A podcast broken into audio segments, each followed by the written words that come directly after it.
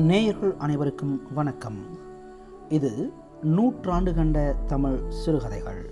நிகழ்ச்சியில் நாம் இன்று கேட்கவிருக்கும் சிறுகதை கடைசி வேட்டை. எழுதியிருக்கின்றார் சங்கரராம்.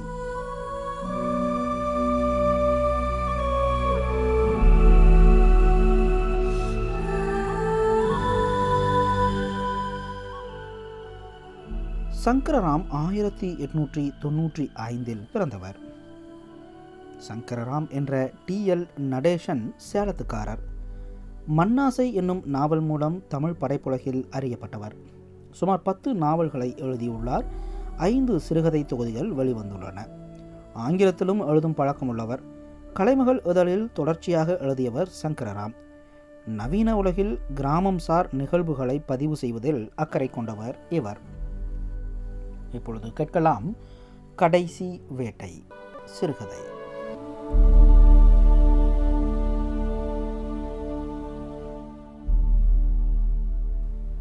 ராஜா வேட்டைக்கு புறப்பட்ட வேலை கொஞ்சம் கூட நல்லதல்ல. இல்லாவிட்டால் அத்தனை இடையூறுகள் ஏற்படுமா?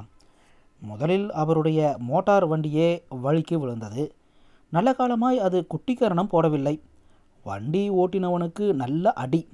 வண்டியில் இருந்தவர்கள் அனைவருக்கும் ராஜா உட்பட ஏதாவது ஒரு காயமில்லாமல் போகவில்லை. பிறகு எல்லாவற்றையும் ஒருவாறு சரிப்படுத்தி கொண்டு புறப்படும் சமயத்தில் ஒரு கெட்ட செய்தி வந்தது. ராஜாவின் வேட்டை குதிரையும் குதிரைக்காரனும் ஒரு காட்டாற்றை கடந்து செல்லும் பொழுது திடீரென்று காட்டாற்றில் வெள்ளம் வந்து குதிரையையும் ஆளையும் அடித்து கொண்டு போனதாம். அவர்கள் தட்டு தடுமாறி கரையேறிவிட்ட போதிலும் குதிரைக்காரனுக்கு நல்ல ஊமை காயம் குதிரைக்கும் வலது முன்கால் ஒடிந்துவிட்டது. ராஜாவுக்கு கோபம் பொறுக்க முடியவில்லை. மடையன் இப்பொழுதுதான் முதன் முதலாக அவன் அந்த ஆற்றை தாண்டுகிறானா? என்று சொல்லிக்கொண்டு அவர் மோட்டார் வண்டியில் உட்கார்ந்து கொண்டார். மேலே செய்ய வேண்டிய ஏற்பாடுகளை குறித்து ஒன்றும் பேசாமல் அவர் மோட்டாரை வீரம்பட்டிக்கு ஓட்டச் சொன்னார். புலி வேட்டையாட போனவரின் மனோநிலைமை இப்படி ஆயிருப்பது போதும் போதாதற்கு மழையும் பிடித்து கொண்டது. வீரம்பட்டி போய் சேர்ந்தும் மழை நின்றபாடில்லை. பின்னும் சற்று பலத்தது என்றே சொல்லலாம். கூடாரங்களை அடிப்பது அசாத்தியமாயிருந்ததால் ராஜாவும் அவருடைய பரிவாரங்களும் தங்க இடமில்லாமல் தவித்தனர். அவ்வூருக்கெல்லாம் பெரிய இடம் பனையோலையால் மூடப்பட்ட பஜனை மடம்தான் அங்கே ராஜா தமது சிப்பந்திகளுடன் ஒண்டிக் கொண்டார். ஆனால் ராஜாவின் ஆட்களில் ஒருவன் சொன்னபடி வீரம்பட்டியில் ஆகாயம் பொத்தல் ஆய்விட்டது போலவே காணப்பட்டது. அப்படி சற்றும் ஓயாமல் மழை தாரை தாரையாய் கொட்டிக்கொண்டே இருந்தது. எந்த பிராணிக்கும் வெளியில் தலையை நீட்ட முடியாமல் இருந்தது. வீரம்பட்டி நாற்பது ஐம்பது குடிசைகள் அடங்கிய ஒரு குக்கிராமம். அது ஒரு மலை அடிவாரத்தை ஒட்டி இருந்தது. அதை சுற்றி அடர்ந்த காடுகள் அவைகளில் நானா விதமான மிருகங்களும் சஞ்சரித்தன. அப்பக்கத்தில் பெரு மழை பெய்வது மிகவும் சகஜம். ஆனால் தன் ராஜாவுக்கு வேண்டிய சௌகரியங்களை தேடும் கஷ்டம் அதற்கு அதுவரையில் ஏற்பட்டதே இல்லை. வேட்டையாட வரும்பொழுதெல்லாம் இந்த பட்டியின் மைதானத்தில் கூடாரங்களை அடித்து அவர் சில மணி நேரம் தங்குவது வழக்கம். ஆனால் கிராமத்தாருக்கு அவர் யாதோர் இடைஞ்சலையும் செய்ததில்லை. வாஸ்தவத்தில் அவர் மிகவும் பெருந்தன்மை உடையவர் ஜனங்களுக்கும் அவர் மீது அன்பும் கௌரவமும் உண்டு. ஏழை ஜனங்களது காலசேபத்திற்கு வேண்டிய சாமான்களே வீரம்பட்டியில் கிடைப்பது அரிது. அப்படி இருக்க ராஜாவுக்கு தேவையான வஸ்துக்கள் எப்படி கிடைக்கும்? அந்த கல்லான தரையில் ஒன்றுமே விளையாது. அந்த ஜனங்களின் முக்கியமான தொழில் என்னவென்றால் காட்டு மிருகங்களின் தோல் தேன் எட்டிக்கொட்டை முதலியவைகளை சேகரித்து சமவெளிகளில் கூடும் சந்தைகளுக்கு கொண்டு போய் அரிசி உப்பு எண்ணெய் முதலிய தினசரி வேண்டிய சாமான்களுக்கு அவைகளை மாற்றிக்கொள்வது. எப்பொழுதாவது மலைச்சாரல்களில் கொஞ்சம் பயிரிட்டும் பார்ப்பார்கள். ஆனால் அதை கணக்கோடு சேர்ப்பதற்கு இல்லை. இப்படிப்பட்ட ஜனங்கள் ஒரு ராஜாவையும் அவரைச் சேர்ந்தவர்களையும் எப்படி உபசரிக்க முடியும்? மழை பெய்த மும்முரத்தை பார்த்தால் அது இன்னும் ஒரு வாரத்திற்கு நிற்காது போல் இருந்தது.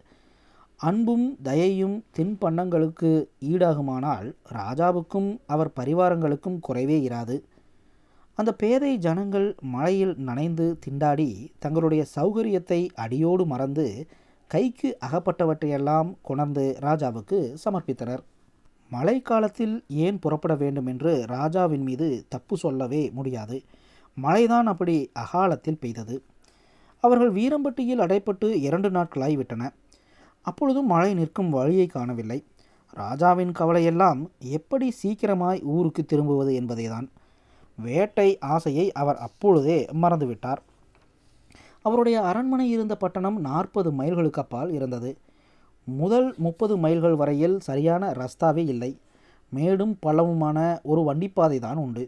இந்த காற்று மழையில் அதில் எவ்வளவு இடங்களில் ஜலம் தேங்கி நின்றதோ எவ்வளவு இடங்களில் மரங்கள் ஒடிந்து விழுந்து வழியை அடைத்து கொண்டிருந்தனவோ கடவுளுக்கு தான் தெரியும். இடையிடையே காட்டாறுகள் வேறு உண்டு.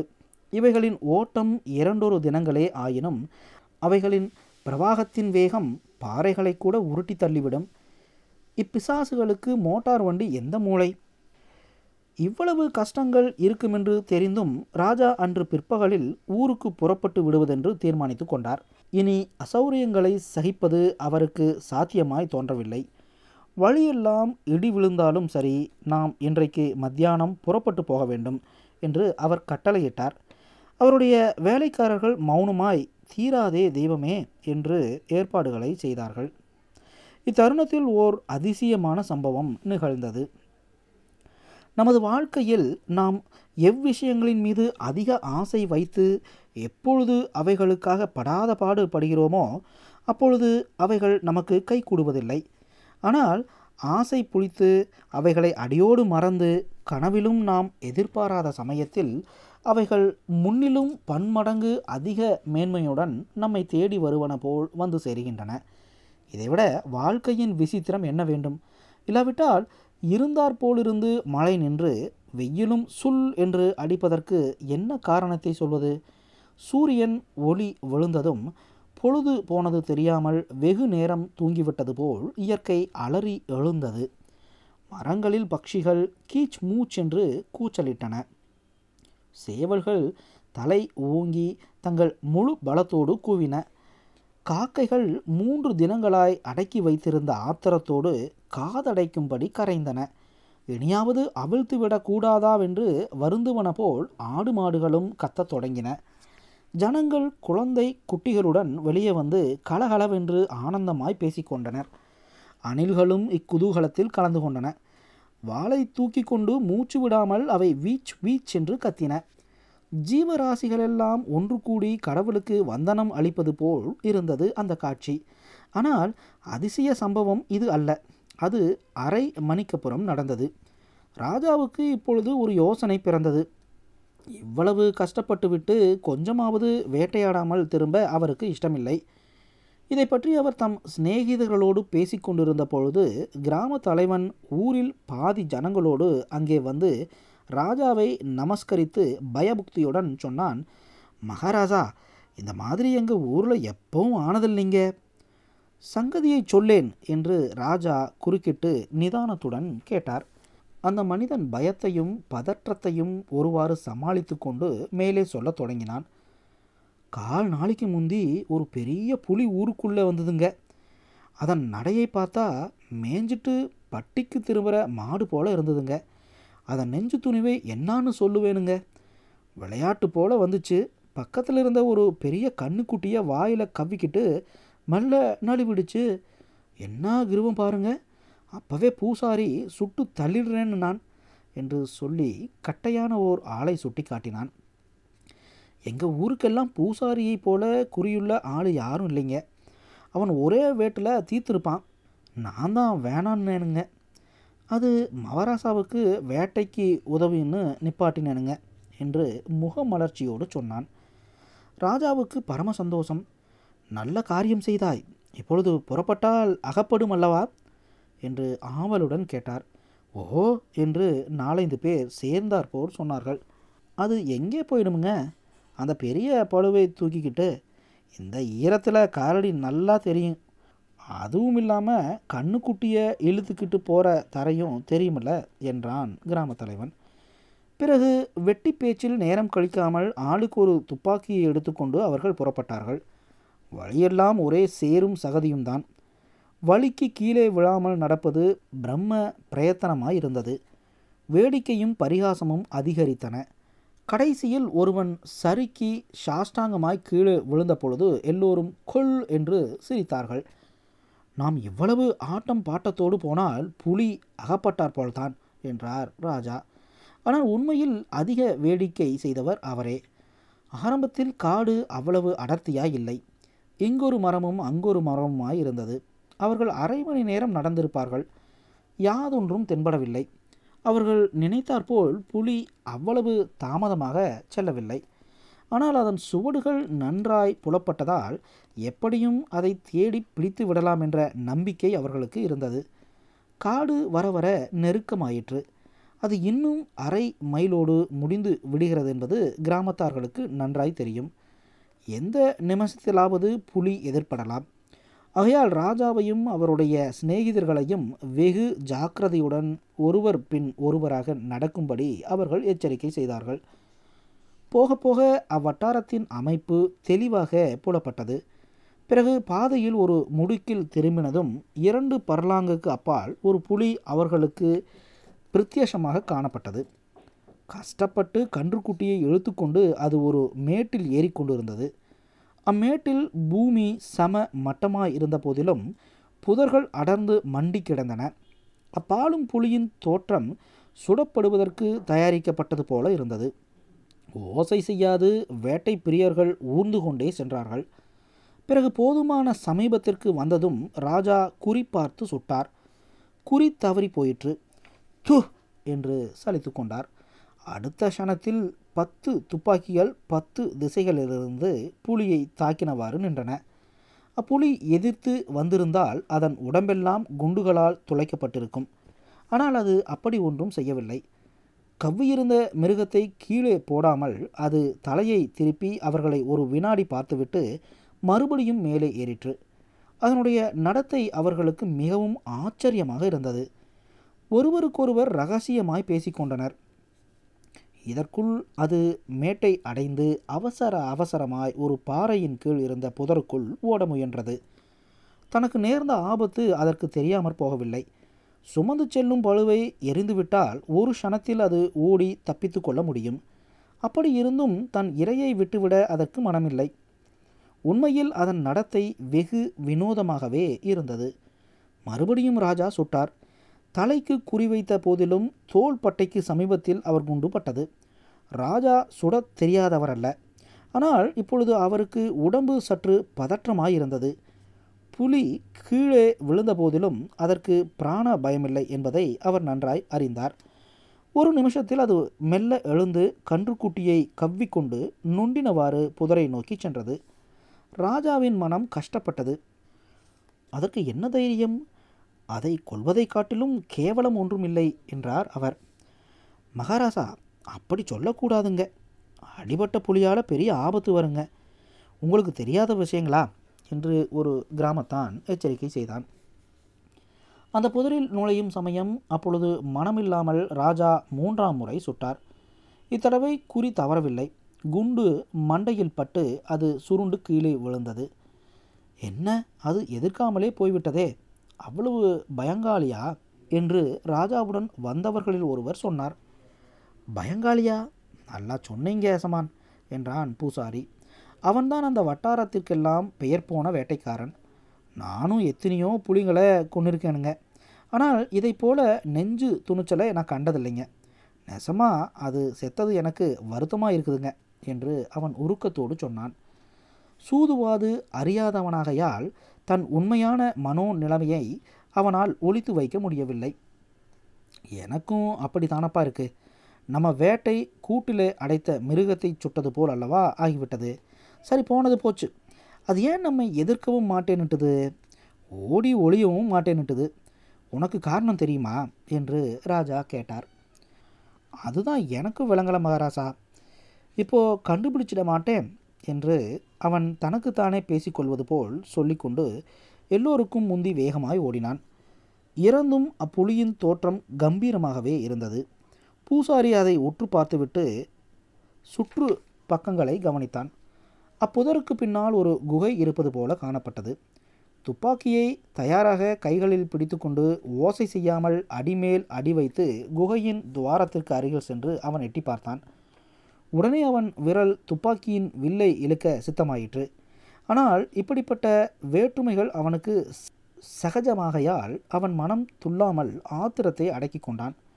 அவனுக்கு முன் பத்தடி தூரத்தில் ஒரு பெண் புலி அயர்ந்து தூங்குவது போல் இருந்தது. சில நிமிஷங்கள் அதனை அவன் கண் கொட்டாமல் பார்த்தான். அப்பொழுது அவனுக்கு அது செத்ததா பிழைத்ததா என்ற சந்தேகம் இருந்தது. ஏனெனில் அது அவ்வளவு அசைவற்று கிடந்தது. இதற்குள் மற்றவர்களும் அங்கே வந்துவிட்டார்கள். சத்தம் அதிகரித்தது. உடனே பூசாரி வெளியே ஓடி வந்து சத்தம் செய்ய வேண்டாம் என்று அவர்களுக்கு ஜாடை காட்டினான். பிறகு அவர்களிடம் சென்று தான் கண்ட காட்சியை அவர்களுக்கு தெரிவித்தான். ஒரு மூங்கில் குச்சியை எடுத்து அதை குத்தி பார்க்க வேண்டும் என்று அவனுக்கு ஒரு யோசனை பிறந்தது. இதை கேட்டதும் கிராம தலைவனுக்கு கெட்ட கோபம் வந்தது. உனக்கு பைத்தியம் கீத்தியம் பிடிச்சு போச்சாடா? ஒன்றுமின்னா எல்லோரும் குகைக்கு பின்னால் போய் கூச்சல் போடலாம். இல்லை நாலு வேட்டு போட்டாலும் போச்சு. எது வேணுமுன்னாலும் செய். ஆனால் அந்த சங்கதி மட்டும் வேணாம் என்றான் அவன். ஆனால் பூசாரி பிடிவாதக்காரன்.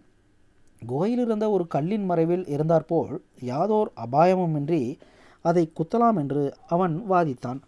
அவர்களை மட்டும் குகையின் முகத்வாரத்தை அடைத்து கொள்ளாமல் அதன் பின்னே நின்று கொள்ளும்படி அவன் கேட்டுக்கொண்டான். பிறகு ஒரு நீண்ட மூங்கில் கும்பை எடுத்துக்கொண்டு அவன் குகைக்குள் நுழைந்தான். இரண்டொருவர் அவனை பின்தொடர்ந்தார்கள் பூசாரியை விட தாங்கள் தைரியத்தில் இழைத்தவர்கள் என்று காட்டிக்கொள்ள அவர்களுக்கு இஷ்டமில்லை. கல்லின் மறைவில் பத்திரமாக உட்கார்ந்து கொண்டு பூசாரி அப்பெண் புலியை கும்பால் மெல்ல குத்தினான். அது அசையவே இல்லை. பிறகு பலமாக அதை பல இடங்களில் குத்தி பார்த்தான். பேச்சு மூச்சில்லை. சந்தேகமின்றி அது செத்து கிடந்தது. பூசாரியின் பின்வந்தவர்கள் உடனே மற்றவர்களுக்கு சங்கதியை தெரிவித்தார்கள். பிறகு எல்லோரும் அக்குறுகிய குகையில் ஒருவரை ஒருவர் இடித்துக்கொண்டு புகுந்தனர். ராஜா புலியின் பக்கம் உட்கார்ந்து அதை மெல்ல தொட்டு பார்த்தார். என்ன இன்னும் உடம்பு சூடாயிருக்கிறதே? என்று அவர் ஆச்சரியத்தோடு சொன்னார். செத்து ஒரு நாளைக்கு மேலே இருக்காதுங்க என்றான் பூசாரி. நகரமாட்டாம அவ்வளவு சீக்கா இருந்துச்சு போலிருக்கு. அதன் வாழண்டை ரத்தத்தை பாருங்க. அடே ஜாமி என்ன நாத்தம் அடிக்கிறது? என்று அவன் முகத்தை சுழித்து காரி துப்பினான். இச்சமயத்தில் சர்ப்பம் சீறுவது போல ஒரு சத்தம் கேட்டது. அங்கிருந்தவர்கள் திடுக்கிட்டு ஒரு பக்கமாக ஒதுங்கினார்கள். ஆஹா அதோ இருக்குதே. ரெண்டு புலிக்குட்டிங்க. அம்மாடி. அதுங்களுக்கு என்ன கோபமுங்க? என்று அவர்களில் கூர்மையான பார்வையுள்ளவன் ஒருவன் சொன்னான். நல்ல வேளையாய் அங்கு நல்ல பாம்பு இல்லை என்பதால் எல்லோருக்கும் ஒருவாறு நிம்மதி ஏற்பட்டது. அவ்விரண்டு குட்டிகளையும் பிடிப்பதற்குள் போதும் போதும் என்று ஆகிவிட்டது. மகாராசா இப்போது எல்லாம் விளங்கிடுச்சுங்க என்றான் பூசாரி. அது எதுக்கால உயிரை கூட பார்க்காம இரையை தூக்கிட்டு ஓடி வந்துச்சு தெரியுங்களா? அதன் பொட்டை குட்டி போட்டு சீக்கோடு பட்டினி விழுந்து சாவறத அத்தால் பார்க்க மாட்டலைங்க. அதன் நியாயம் மனுஷனுக்கு கூட வராதுங்களே. பொஞ்சாதி செத்தாளா பொழைச்சாளான்னு பார்க்காத புருஷங்க எத்தனை பேர் இருக்காங்க? என்று அவன் பரத்தியானமாய் சொன்னான். நீ சொல்வது ரொம்ப சரி. அதுக்கு அந்த கதி வந்திருக்க வேண்டாம். என்னமோ போ. சுகமாய் வாழ்ந்திருந்த ஒரு குடும்பத்தை ஒழிப்பதற்கு நம்மால் ஆன உபகாரத்தை செய்தோம் என்று ராஜா வெகு உருக்கத்தோடு சொன்னார். அன்று முதல் அவர் வேட்டையாடுவதை நிறுத்திவிட்டார். நேயர்கள் இதுவரை கேட்டது கடைசி வேட்டை சிறுகதை. எழுதியவர் சங்கரராம்.